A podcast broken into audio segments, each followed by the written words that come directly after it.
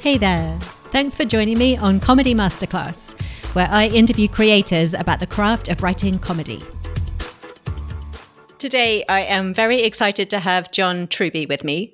I first came across John's work when I read The Anatomy of Story and found it so incredibly helpful. And more recently, I have been deep diving into The Anatomy of Genres and recommending it to all my writer friends, no matter what genre they're writing on. And today, obviously, in line with the podcast, we'll be uh, digging into comedy specifically, which will be really, really fun. But, John, before we start, is there anything else that people should know about you and your work?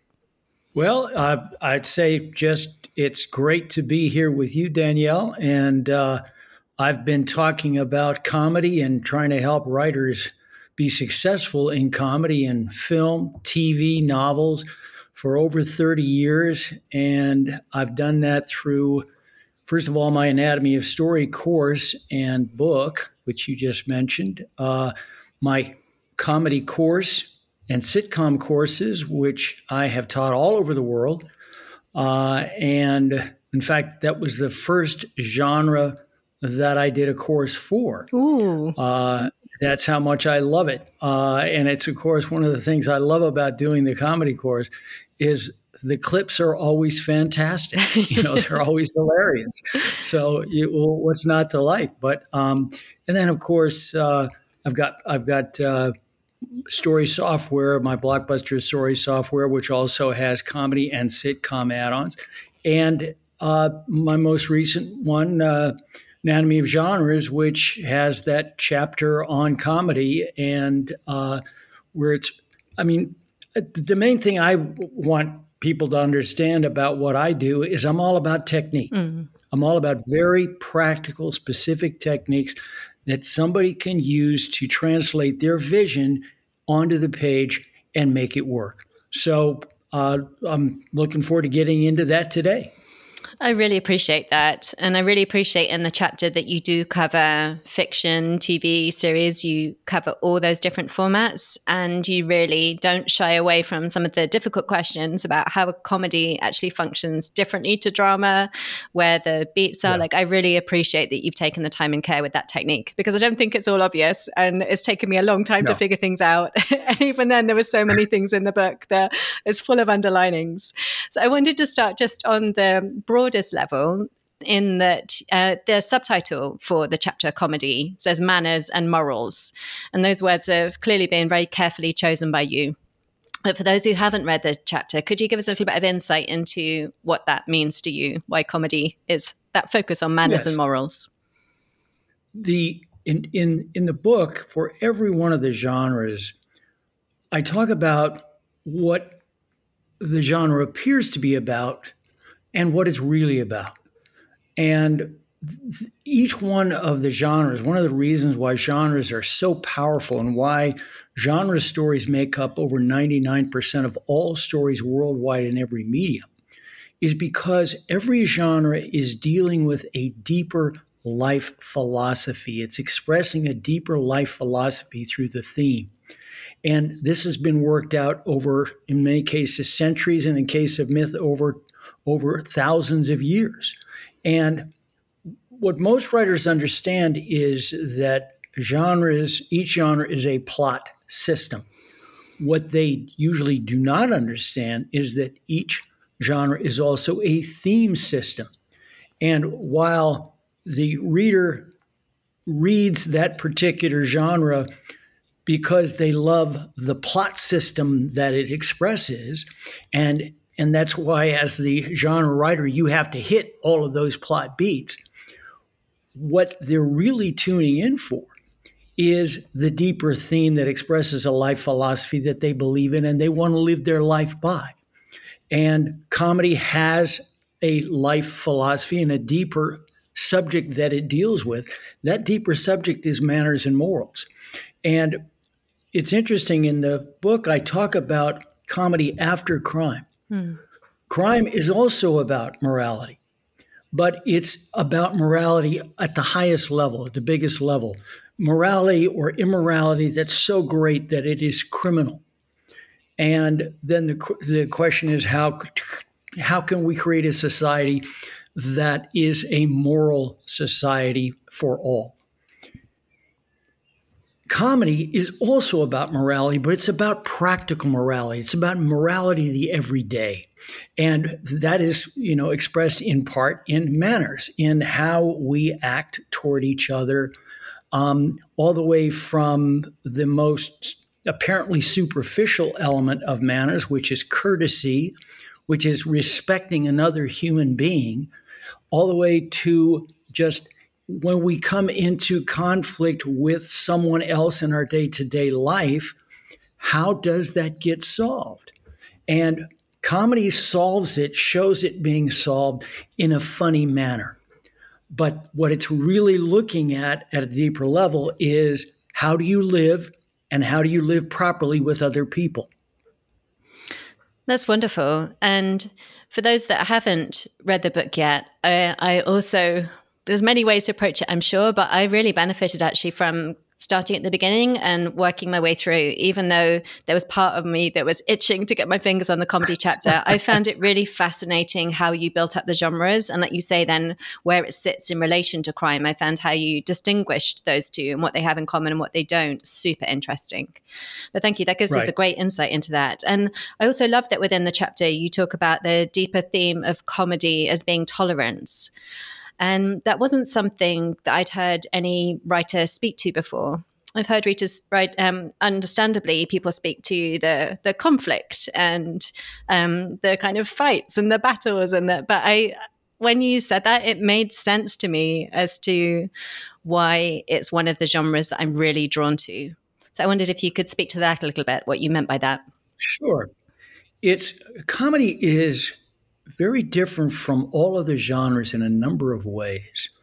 The first way it's different from all other genres is, is the tone, the the approach that that all other story forms have is that they the hero has a goal which they go after it with great passion and they come into a lot of conflict over it and they in the in, in the act of achieving that goal, they gain a deeper lesson for themselves, but they also do something that is important typically for that it does something for the society. Mm.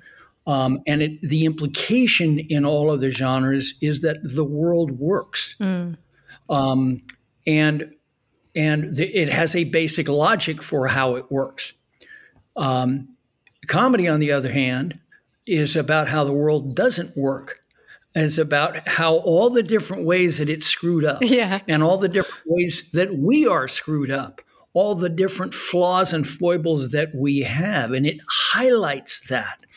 And it says that the hero going after their goal, typically in comedy, they fail. The goal does, they do not succeed in getting the desire. Um, and that in spite of that, somehow everything works out at the end. And in fact, society is even better off because of it. And so it's almost like, like we're, we're better in spite of the attempts that we made. And this, of course, is, is the definition of irony. You get the opposite of what you desire in the story. Um, but this, um, but but the implication of that, under underneath that, is if if we're all screwed up and nothing really works very well, but it all turns out fine in the end, then let's not be so you know excited about it and think it's all about us. Mm. and you know if we don't get this we're going to be it's going to be a disaster and so on and so forth.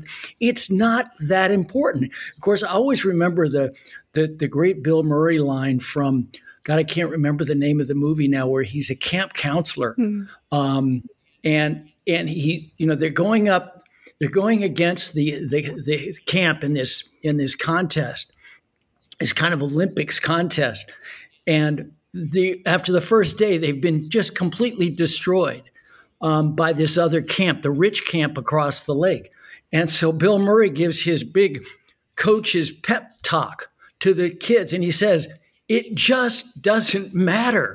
you know? and, Once he does that, he takes the pressure off them. And then, of course, the next day they're fantastic and they win. Mm. And that's kind of that's comedy in a nutshell. Mm. It doesn't matter. Sure, you can go after what you want to go after, but don't be so intense about it and thinking that if I don't win, then then everything's going to be horrible for the rest of my life. Um, and that the implication of that is also that you know you want to be tolerant of other people mm. because we all have these flaws. You know, I always I always say to people, you know, we we all have these secrets that we have about, you know, we're trying to hide our weaknesses, and that's what comedy is about. Mm. Comedy is about characters who put up facades to hide their flaws because they think that's going to get them more success. In fact, what they have to learn over the course of it is when you strip away the facades and just show people who you really are, that's much more successful because all of a sudden people realize, oh, he's not trying to hide because we can all see each other's flaws. I always, I always say, say to people now, if we, there's one wisdom I've learned is everybody knows what your flaws are, right? So you don't need to try to hide them. We know what they are, but so as at the end of a comedy, there's this an underlying sense of be tolerant of everybody else. We're all going through trouble. We're all going through difficulty. We all have the things that we have to deal with, and and the flaws that we'll probably never overcome completely. So be kind.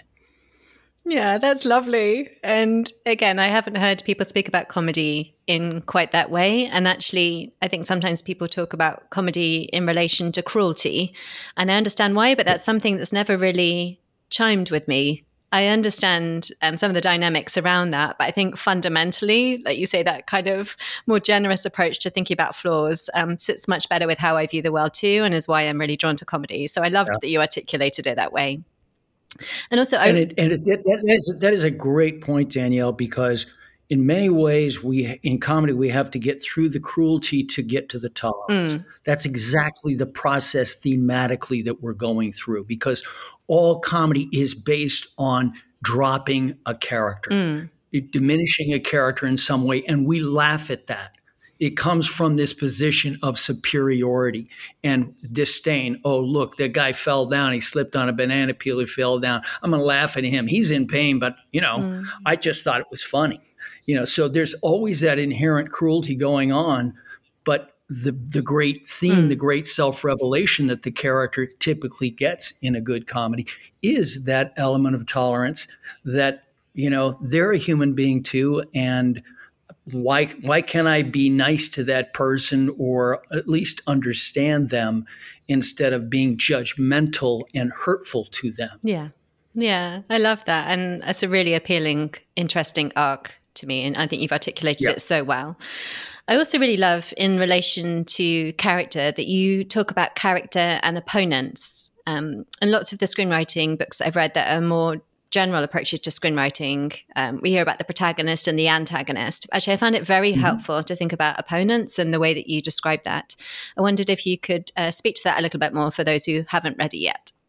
That goes back to my original work in story, which is I very specifically did not want to use the typical terminology of protagonist and antagonist because I think it doesn't it, it's not helpful in terms of what these characters are actually doing. And where I, I've, I've found that the term opponent is more it was at least helpful mm. to me to understand what that relationship is with the hero because that relationship is the most important relationship in any story and we typically think of hero and opponent as these two separate characters. They're they're in great conflict with each other and so on. No, the trick, one of the tricks to story is to understand they are in a very strong, tight relationship. Mm. And that in order to make the one character work, you have to make the other character work and not, for example, see the opponent as a villain. It's another term that I never use when talking about the opponent um, because that immediately diminishes the opponent makes them less than human. And then not only does that hurt that character in terms of being able to express a full human being there, it actually hurts the hero. Mm. Because and this one of the, what I think is one of the key techniques in all of story is the hero is only as good as the person they fight. Because in the test against fighting against that opponent as they each compete for the goal, that's where the hero is forced to dig deep look at the deeper weakness that they have, which is the generating element of any story. That's the real problem we're solving for is that internal weakness. So it's the opponent. And that's why I always say, you as the writer, you should love this character because this character will do more to help you write a great story than any other character because they test the hero. Mm. I love that so many things about that that I think are incredibly helpful. And I think as well in the chapter, the way it gives more space um, too for there to be in my head for there to be multiple opponents that you're not just dealing with that like singular villain as you say and also being diminished yeah. but it makes much more sense then of how you have yes. got that broader cast who are creating opposition yes. in different ways so I, I, find that a really really helpful term thank you um, and that's and that's by the way the foundation of what I consider to be the single most important technique. It's really a set of a number of techniques, but the most important set of techniques in comedy, which is the four point opposition. Mm. Because one of the biggest mistakes writers make in any story, but especially in comedy, is they have that one main opponent, which is fine, but comedy is social. Mm.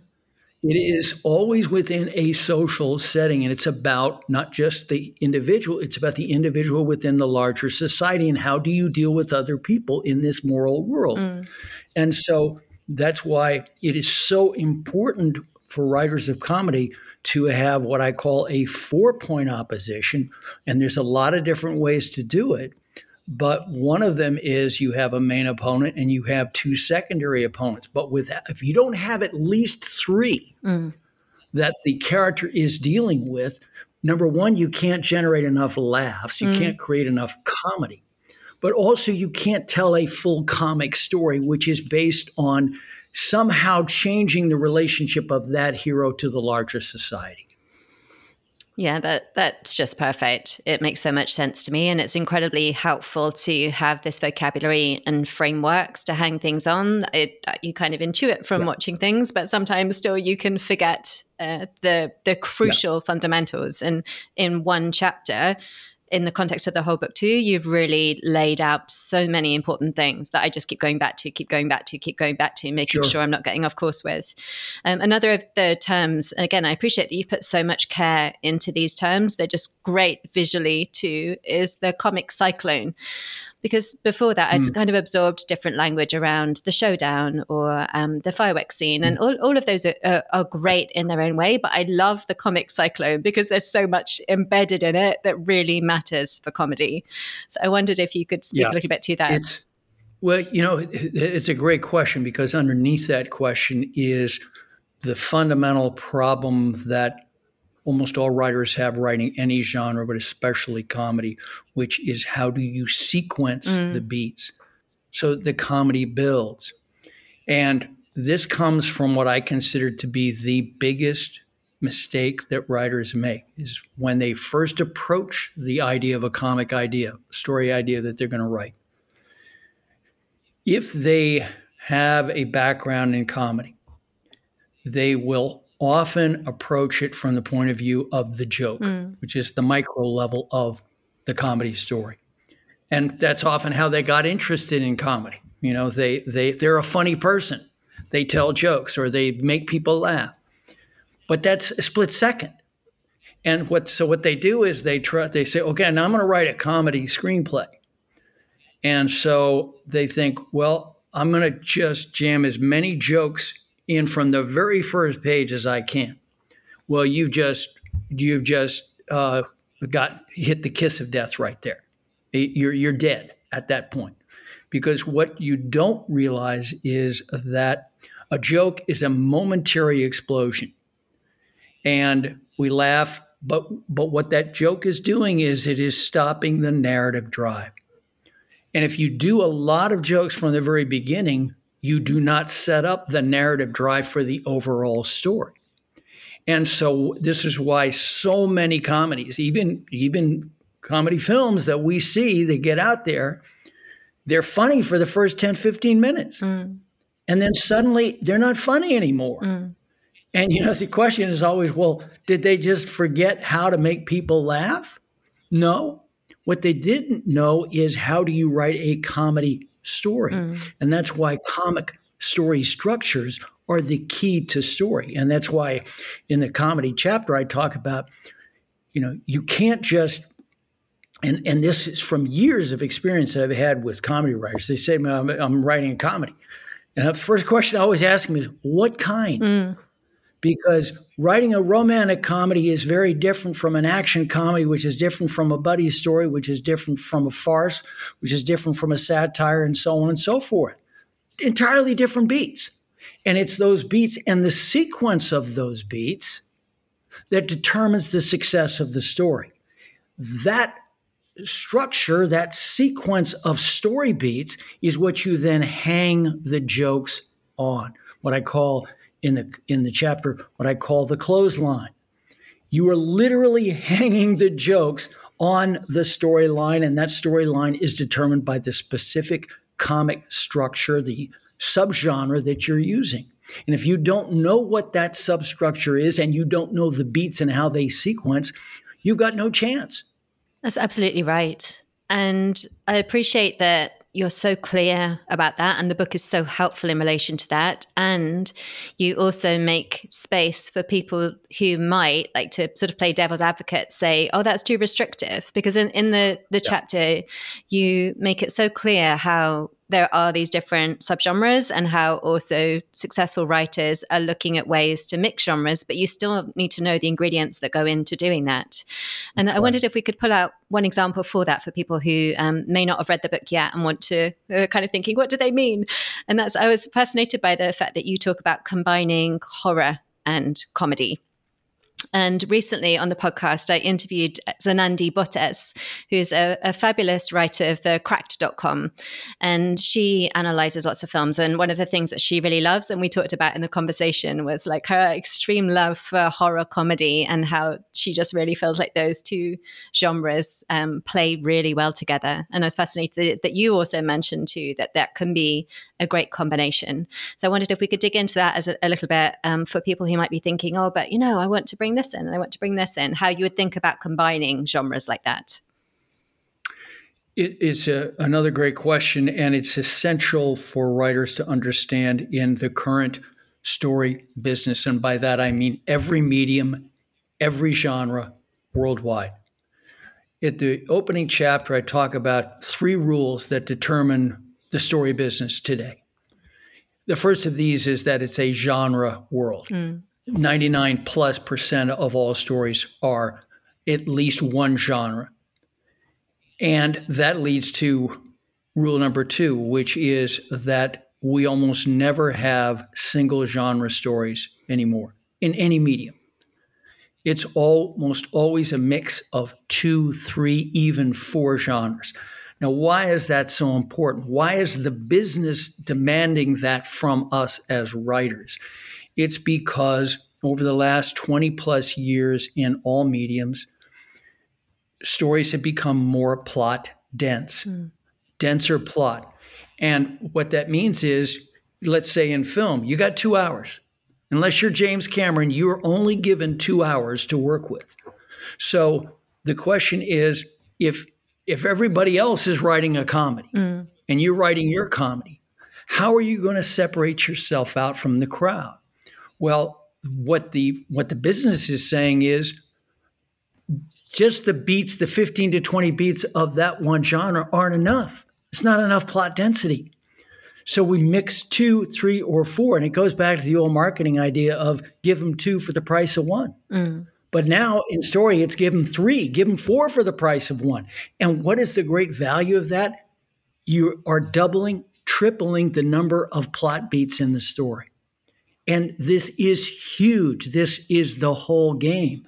And so you need to be mixing genres. It's also important because, again, this is a way you separate yourself out from the crowd. If you're just doing a comedy and that's all it is, then you, how are you going to be, differentiate yourself from everybody else who's just doing comedy? But if you combine it with one or more other genres, especially genres that are not usually combined with comedy, then all of a sudden your story stands out. Whoa, I haven't seen this before. And so you, you get what the effect what I what I referred to as you you get the reader gets to have their cake and eat it too. They get the genre beats that they love, right? That have to be in there, or you're not doing that genre, right? Yeah. So to to those people in your audience who say, "Well, I don't want to follow those rules," well, okay, no, nobody does. but if you don't follow those beats, mm. it's not that genre. Mm. And people who love that genre, who come back to that genre again and again, will say, This sucks because it doesn't have what I need to see for me to come to a movie in the comedy form. So you get to have your cake, which is you give them those beats, but now you give them a lot more, which is you give them beats from another genre. And comedy and horror, even though they, under the surface, have a lot of really interesting structural similarities, on the surface, they're quite different and in many ways opposite. Mm. And so, this is why, even though we've had some comic horror stories, we don't have a lot of them. Mm because it's very they're very tough to mix and this leads to another problem which is, you know, whenever I say to people, look, you need to mix two, three, four genres, they say, great. And then they go try to do that and they end up with story chaos. Mm. Because if you don't know how to mix them, then you come up with, you get big problems structurally. Too many heroes, too many opponents, too many, too many plot beats that don't sequence properly, mm. and so on and so forth. So you've got to, you know, there's a reason that comedy and horror aren't done together very often. It's because in certain ways they do not like to be together. So unless you know how to combine them, comedy and crime is another one. Mm, mm. And and what those two as examples, what do they have in common? Well, it's the fact that what we talked about from the very beginning, which is that Comedy is ultimately about tolerance. It's ultimately about everything is going to work out okay. Well, in crime and in horror, it doesn't work out okay. People get killed, right? And they don't come back unless they're coming back as a monster. So the point is, and and at the beginning of the comedy chapter, I talk about the fact that that you know, laughter comes when we drop a character, but not too much. Mm if somebody slips on a banana peel and they fall on their butt, that's funny. If they slip on a banana peel and fall and hit their head and die, that's not funny. So, this problem of tone becomes very important when you're mixing comedy with other forms. And that's why black comedy, which is one of the two major ways you transcend the form, these are the two big advanced comic forms, black comedy and satire, mm. both really hard to write. In the case of black comedy, it's because, again, you're combining comedy with people dying. And that's really hard to do. Yeah, I agree. And when you're working with writers, you've worked with so many writers and they are this is a broad question so come at it whichever way you want to they are struggling with that tone what do you yeah. send them back to first as like first order of business in going through the script if the tone just isn't is off is not working because we have all these things we we know it's off we know it's not quite right but um, actually fixing that kind of thing can be quite the headache so what do you send them um, through like a, almost like a a diagnostic tree of where to at least start for the tone being off. With- it, it, this goes to the question of when you're rewriting a story, and rewriting is one of the trickiest things to do in all of storytelling. You know, we all we've all heard this writing is rewriting mm-hmm. and so on and so forth. And in fact, it is hiding a dirty little secret that writers do not like to talk about and they think only they have the problem which is for most writers the second draft is worse than the first. Mm. And why is that? Well, there's a lot of reasons. One is that they don't realize that rewriting is a set of skills just like plot, character, and so on. It's a set of skills, a set of techniques. One of the main techniques in rewriting, if you want to re- rewrite a story and have it be better in the second draft than the first, is the order that you rewrite. Mm. And what is what am I talking about most obvious?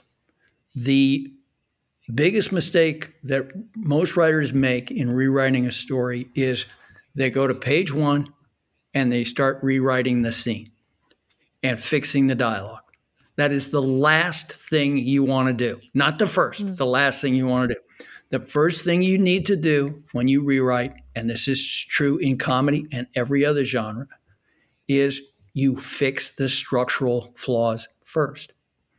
And what are the structural flaws am I talking about?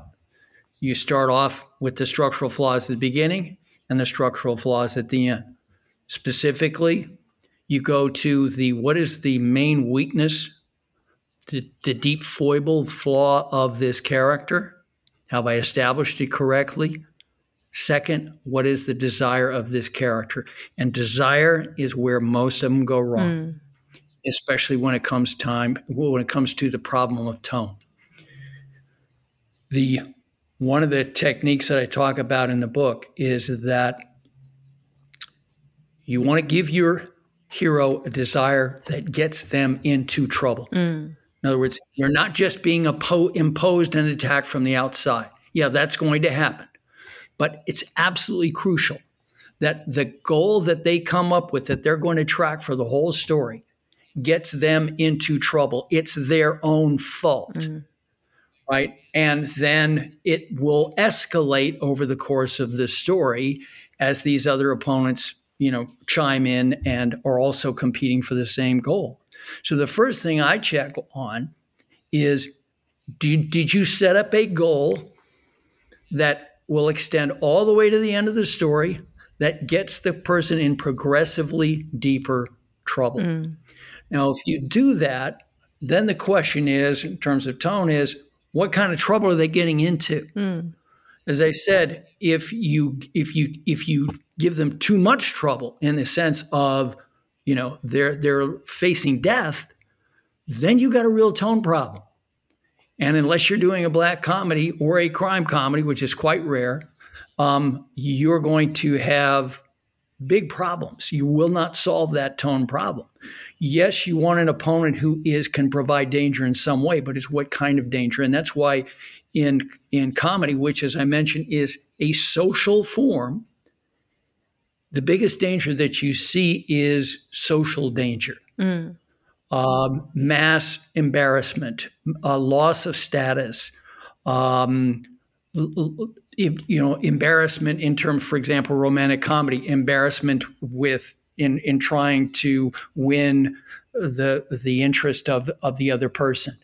Um, these kinds of things that are in a social world are worse than death. Mm you know? So if you can keep it within that realm then you're not going to have the tone problem.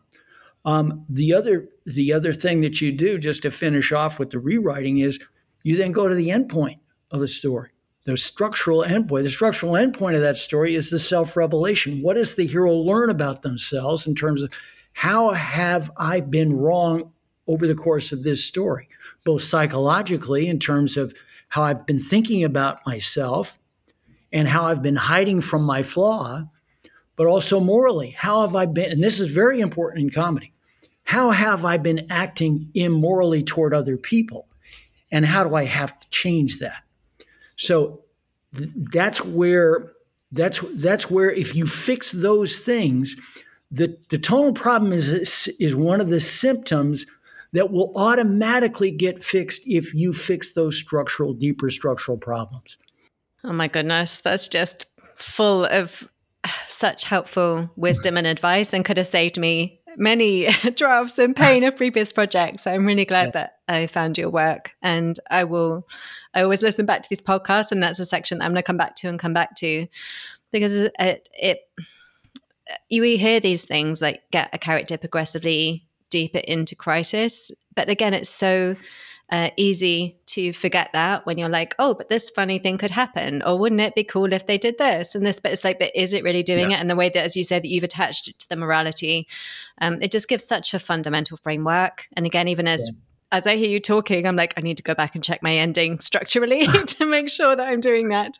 Um, right. But it's well, but especially especially Danielle in in comedy where we almost always think of the hero being put upon. Mm, hmm They're they're they're typically a nerd. They're typically of lesser status, um, and they're being dumped on by the larger society, and especially typically the main opponent is a figure of authority, mm. and so you've got this imbalance of power. And so writers tend to, to set it up with this kind of opposition, four point opposition.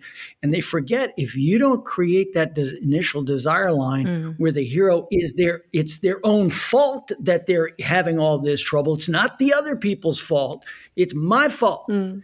If you don't set that up, then it's just a victim story and you don't want that. No, 100%. I completely agree.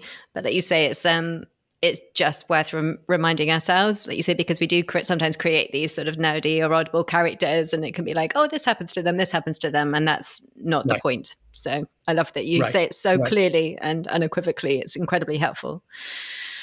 You've given so much really great practical advice today. So thank you so much for that. Um, I'd love to know if there's any advice that you've ever been given that you found helpful because when I look at something like the Anatomy of Genres, it is such an epic piece of work in the the sense of the amount of thought that's gone into it. Like we talk about, people will say about writing a book being like a marathon, but I'm like, this is like, I don't know, six Ironmans or something in terms of running across the desert to do it. So I'm curious whether there's anything that helps you as a writer. You know, that's a that's a deep question because you, you you would not know this, but that's actually the source of not only this book but the Anatomy of Story book, and all the work my entire career of working in story. It's the fact that when I started, none of this information was available in a book, mm. and I had to self teach. Uh, I and I had to and in the way I, I had no other no i didn't have a mentor. I had no other uh, way of learning these techniques because they weren't expressed as in techniques. I mean occasionally you'd see these you know old time books that have these classical theories of, of story you know going all the way back to to aristotle. You know aristotle's fantastic. He's the greatest philosopher in history. But you won't get practical techniques mm. in Aristotle in his poetics. So I had to self teach. And so when I, and that took me about 10 years, mm. 10 years of not only trial and error of my own, but also I've, I've the first three years of my life after college were spent in a movie theater in an art house cinema watching two movies a day taking notes. And these were classic films. These were these are, you know, considered great films. Everybody knew these are these are the great films. And so my technique was take notes, figure out what works, what doesn't work, and what works, why.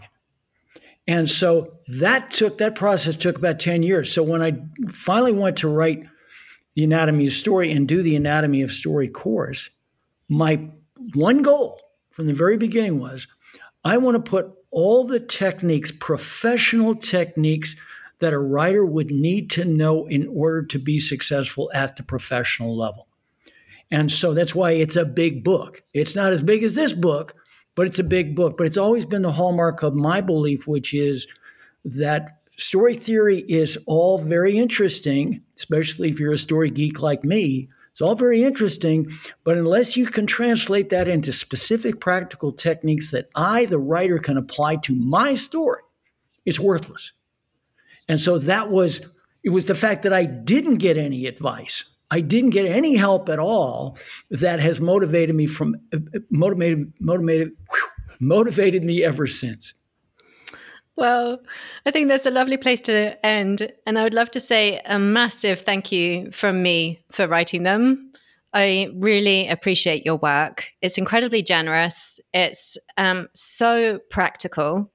And I, as I say, I uh, as soon as the anatomy of genres came out i read it read it out loud took notes started going genre by genre watching examples from the genre I literally like you say story i printed out all the beats and then tried to yeah. check against them and then underlined and then when it got to comedy as well. So deliciously helpful because that's the genre that i'm writing in and um, i go back to it. It's literally on the shelf. I'm not in my office at the moment but it's on the shelf right here. So i can just reach back pull it out look at a bit reach back pull it out look at a bit. So it's, it's like a friend that has really helped me already. And that i say i recommend to lots of my writer friends too so for well, Danielle, you have you have made my day because that is exactly how I hope all writers will use this book because I it just it's all about I know the the dream that that writers have to express themselves and get their vision out on the page and I know how hard it is. Mm. And so to hear you say that this has been very practical and helpful for you to be able to do that that's that's why that's why I do what I do. So I'm so happy to hear that, and I thank you so much for having me on your show. Oh, wonderful! And I, I say I do say that as someone who didn't start like that, who started thinking, "Oh, I love books, I can do this," and then really came up and ran into so many walls, and then wised up a little yeah. bit and was like, I need to figure this out. I need some help. So I'm glad you were there yeah. as that mentor to help. So for people who um, haven't read your books, uh, I highly, highly recommend that you get them. Where should they go to find out more about you and your work? And of course, this will also go in the show notes. Sure. For those who are interested in getting the book, The Anatomy of Genres, just go to this website, anatomyofgenres.com com, all one word, anatomyofgenres.com. You'll have various bookstores where you can get the book there. Um, if you're interested in story classes, for example, the comedy class, story classes, and story software, um, just go to my website, which is truby.com. Wonderful. Thank you so much for your time today, John. I really appreciate it. My pleasure. Thank you, Danielle. Appreciate it so much.